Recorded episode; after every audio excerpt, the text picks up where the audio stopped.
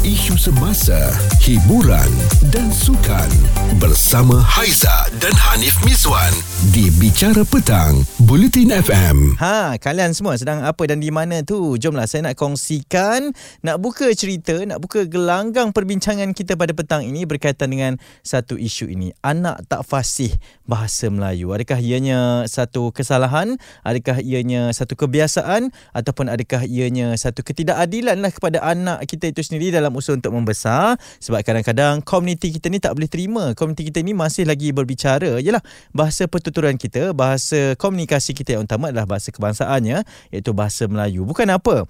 Berlaku uh, di sebuah sekolah pada ketika ini apabila seorang anak ini dipaparkan gambarnya semangat nak pergi ke sekolah tau. Tapi kemudian balik pada waktu petang menangis tersedu-sedu. Sebab apa?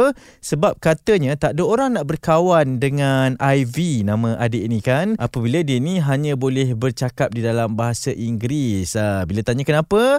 No one wants to be friend with me because I speak English. Ha, itu tulisan ibunya pada video yang dipaparkan di laman media sosial di TikTok. Katanya lagi, sememangnya Ivy betul-betul dalam bahasa Inggeris dan dari kecil sudah didedahkan dengan bahasa asing di rumah dan melihat apa yang berlaku pada ketika ini sebab ialah bila dah tujuh tahun masuk ke sekolah mungkin ketika prasekolah dihantar ke tadika swasta kan juga mediumnya dalam bahasa Inggeris tapi belum masuk sekolah kebangsaan ini sekolah harian.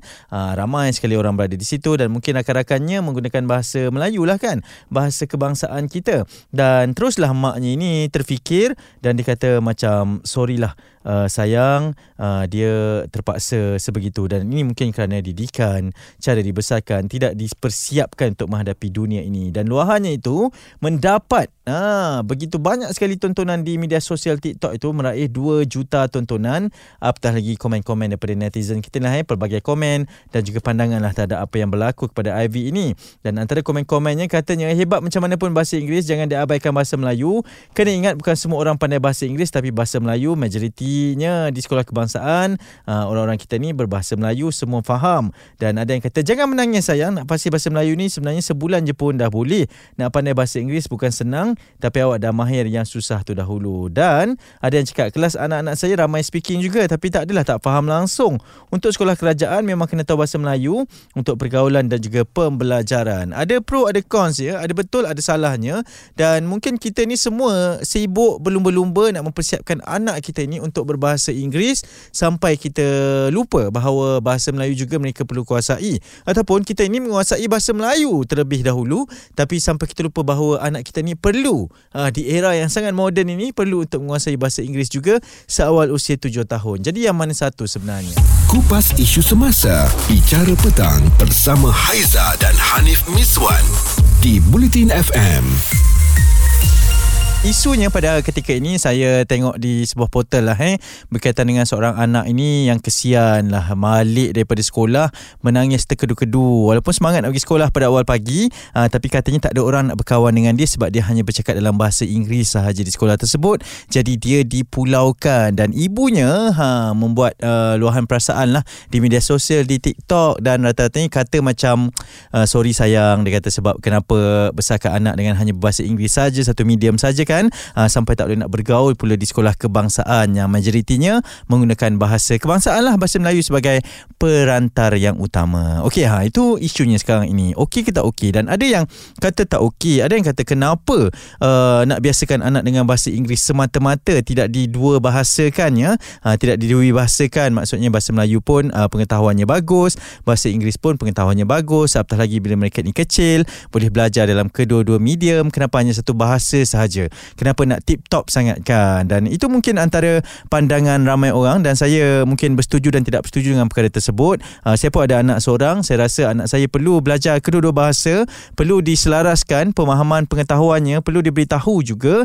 Uh, lebih penting untuk dia boleh bergaul dengan orang lain lah. Bila pergi ke tadika bila menggunakan uh, bahasa pengantarnya sebagai bahasa Inggeris dia faham. Dia boleh bercakap dan dia boleh faham dan sampaikan kepada kami. Dan bila bersama dengan ahli keluarga mungkin dengan atuk dengan neneknya balik ke kampung kan? Uh, berjumpa dengan sepupu-sepupunya. Bahasa kebangsaan menjadi bahasa komunikasi rasmi kami kan? Uh, jadi dia pun faham. Jadi itu mungkin persediaan kita sebagai ibu bapa. Anda macam mana? Ha kita ada pandangan daripada voice note di puan Syahirah ni. Puan Syahirah rasa macam mana Alah nak cakap Melayu ni bukannya susah. Sekejap je nanti dah lama-lama bercampur dengan kawan-kawan mesti akan pandai cakap Melayu juga.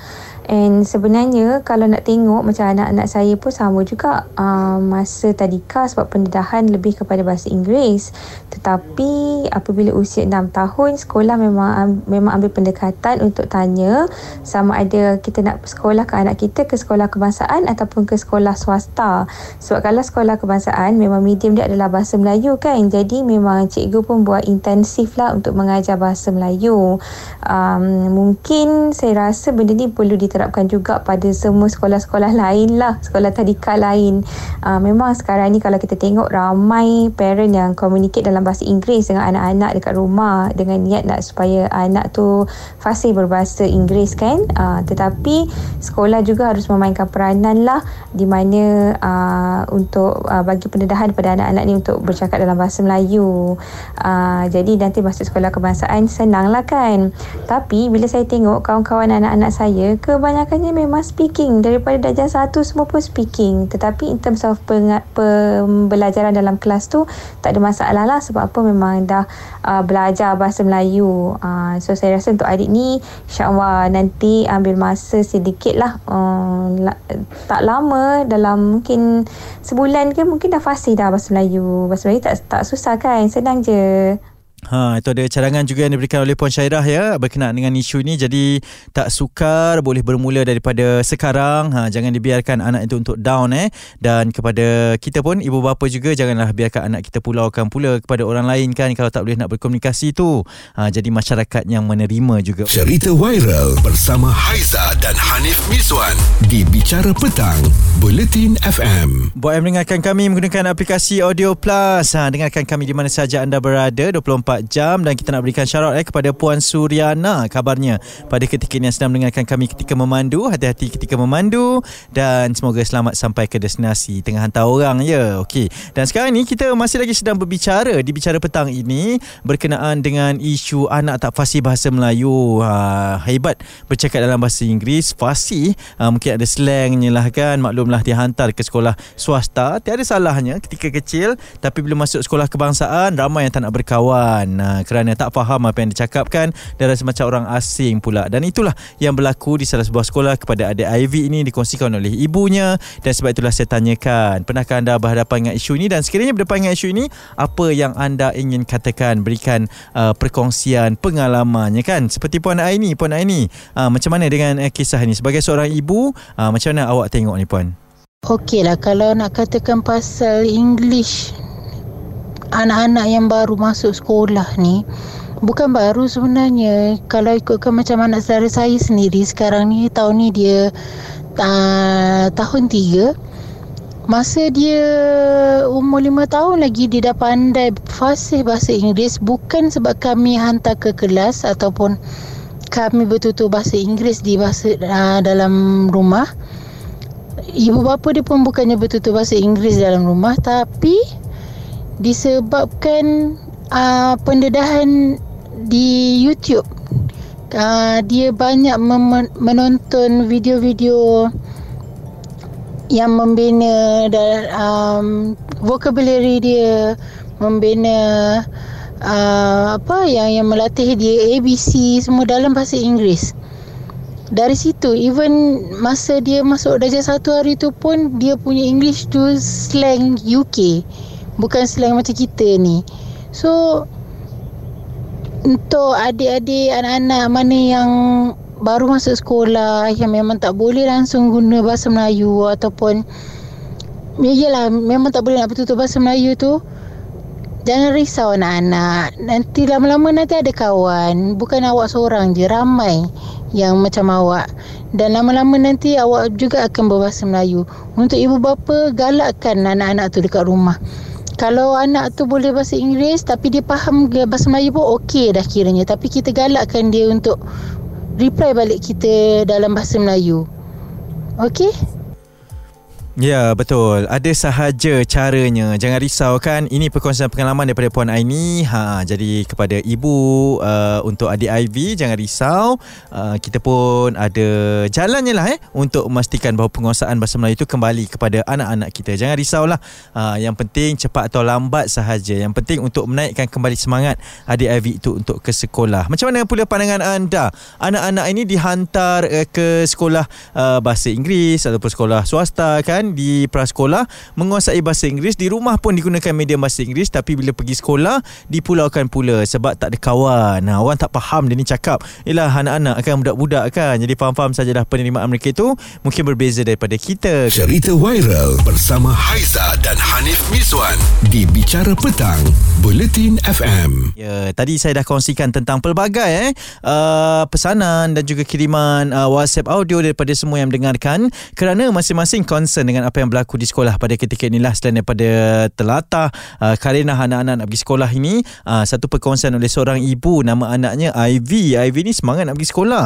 Tapi rupa-rupanya dia hanya fasih berbahasa Inggeris sahaja. Dan di sekolah tak ada orang nak berkawan dengan dia. Dan bila tanya dia tanya kenapa kan? Uh, dan Ivy ni jawab hmm, yalah no one to be friends with me because I only speak English. Uh, jadi itu meruntun jiwa kita. Kita rasa sedih sangat sampai sebegitu penerimaannya lah. Yalah kan? Uh, mungkin cara dibesarkan. Kita ni nak mendidik anak dengan sangat tip-top kan? Uh, kita nak mereka ni menguasai bahasa Inggeris. Tapi kadang-kadang kita terlupa bahasa pengantar utama itu adalah bahasa Melayu ha, bahasa kebangsaan. Dan ini ada perkongsian juga WhatsApp eh daripada Syarifah Nafisah. Katanya ada betul juga apa netizen tu cakap. Parents nowadays nak anak tip-top converse in English tapi kena juga bagi dia orang cakap yang faham Meli uh, dia ada problem ni before. Dia kata dia start mengasuh anaknya namanya Nasuha dengan bahasa Inggeris sebab dia nak uh, fit in dekat tamannya yang kebanyakannya adalah Chinese. Jadi Chinese ni betul-betul bahasa Inggeris sajalah kan.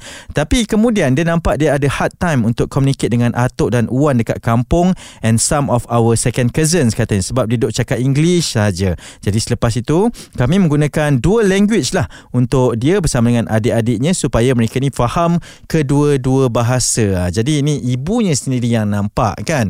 Dan dia faham keperluan untuk fit in itu dan dia faham juga bahawa satu hari nanti mungkin akan mengalami kesukaran. Dan ini kiriman WhatsApp juga yang saya terima daripada Charlize. Katanya bagi saya dia okey dengan anak-anak yang boleh bahasa Inggeris. Bukan senang nak bentuk anak-anak yang mahir bertutur dalam bahasa lain. Seperti cousinnya, dia hantar anak-anak dia ke tuition bahasa Melayu dan dalam few months je dia dah fluent in bahasa Melayu katanya. So tak ada masalah untuk belajar bahasa Melayu sebab bahasa Melayu ni mudah untuk difahami. Cuma yang payahnya bila anak dah besar dan nak ajar dia orang bertutur dalam bahasa lain. Bahasa Inggeris lah. Uh, maksudnya okey untuk bermula dengan bahasa Inggeris. Tak ada salahnya bahasa Melayu ni kita boleh fahamkan, kita boleh ajar, kita boleh bertutur dengan mereka setiap hari kan. Apapun kita yang sebenarnya kena bijak main peranan untuk balancekan kemahiran bertutur anak-anak dan pada saya itu yang terbaik. Ha, saya sokong juga pandangan daripada kedua-duanya. Cerita viral bersama Haiza dan Hanif Miswan di Bicara Petang, Buletin FM. Isunya adalah berkaitan dengan anak tak fasih bahasa Melayu. Okey ke tidak sampai dipulaukan di sekolah. Kita sebagai ibu bapa ini macam mana, apa peranan kita dan saya dapat banyak sekali kiriman uh, voice note di WhatsApp. Dan kali ini saya nak dengarkan uh, dua wakil ya daripada bapa pula yang berikan pandangan berkenaan dengan isu ini. Encik Faizal apa ceritanya?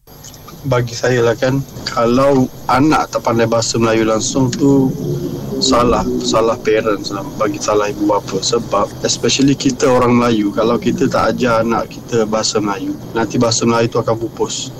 Orang Melayu sendiri tak nak cakap Melayu kita kat Malaysia orang uh, Melayu, uh, bahasa pendidikan kita bahasa Melayu. Di sekolah mengajar dalam bahasa Melayu dan pertuturan percakapan harian kita bahasa Melayu. Kenapa kita sekat anak kita daripada menjadi uh, Melayu cakap Melayu? Kalau kita terlalu agungkan bahasa Inggeris kita ajar bahasa Inggeris sahaja pada anak kita. Boleh tapi jangan hantar anak ke sekolah kebangsaan hantar anak ke sekolah yang uh, medium ni bahasa Inggeris. Ha itu pandangan Cik Faizal. Ada benarnya juga ada uh, kewajaran dalam setiap perkataannya itu. Dan sekarang ini pandangan daripada seorang bapa juga Taki. Ha Taki apa pandangan awak? Sebenarnya tak kisahlah anak kita ni fasih bahasa Inggeris ke uh, fasih bahasa Melayu ke. Pokok pangkalnya mak ayah kena tahu bila kita berada di Malaysia bahasa komunikasi kita adalah bahasa Malaysia atau bahasa Melayu. Jadi apa-apa sahaja tindakan kita nak hantar anak kita sekolah swasta ke, sekolah kerajaan ke, sekolah mana-mana sekalipun, kita kena tahu yang ini adalah kewajipan mak ayah untuk uh, menyediakan suasana dan persekitaran dalam berkomunikasi dalam bahasa bahasa Melayu supaya tak jadi kejadian yang seperti ini berlaku. Kerana ramai daripada anak-anak ini betul yang terdedah dengan YouTube dengan video-video yang berkenaan dengan uh, uh, yang menggunakan bahasa apa tu medium bahasa Inggeris. Cuma kita kena faham bahawa bukan semua di dalam Malaysia ini bercakap dalam bahasa Inggeris. Uh, contoh di sekolah-sekolah contoh tak semua akan cakap fasih dalam bahasa bahasa Inggeris. Jadi kita kena kembali kepada dasar kita, kembali kepada akar kita bahawa bahasa kebangsaan adalah bahasa Melayu. Mak ayah satu lagi uh, jangan terlampau berimpian Okey, memang betul bahasa Inggeris adalah bahasa uh, antarabangsa, bahasa perturuan ekonomi dan sebagainya. Tapi kita kena ingat, kita sekarang ni masih lagi berada di Malaysia. Perkasakan dan wajibkan bahasa Malaysia Tetapi kita perkasakan bahasa Inggeris Sebagai bahasa yang kedua ha, Jadi supaya benda ni tak berlaku Lebih parah lah pada masa akan datang Ya, itu juga satu pandangannya. Okey kalau kita nak perkasakan anak kita ini, nak persiapkan anak kita ini menghadapi masa hadapan. Tapi dalam masa sama asasnya itu yang diingatkannya untuk juga turut dikuasai. Ha, bahasa itu kan jiwa bangsa. Bagi saya pula secara peribadi tak salah. Okey sahaja apa saja pilihan kita-kita yang mencorak anak-anak kita ini. Tapi dalam masa sama kita kena ingatlah apa impactnya kepada mereka. Sebab kita dibesarkan mungkin dengan cara yang berbeza. Jadi kita tak nak cara itu kepada anak kita. Kita nak ada penambahbaikan kan. Tapi dalam masa sama dalam setiap perkara yang kita dibesarkan itu ada juga asas yang baik. Ha, asas itu yang perlu kita perkasakan buat anak kita. Semoga bermanfaat eh, apa yang kami kongsikan di Bicara Petang pada hari ini dan semoga kepada semua ibu bapa boleh menjadi ibu bapa yang terbaik. Tiada A, B, C, tiada garis panduan yang tepat lah untuk jadi ibu bapa yang terbaik ini kan. Kita yang lalui, kita yang besarkan anak kita dan kita pertimbangkan setiap option tersebut. Info yang tepat, topik yang hangat bersama bersama Haiza dan Hanif Miswan di Bicara Petang, Bulletin FM.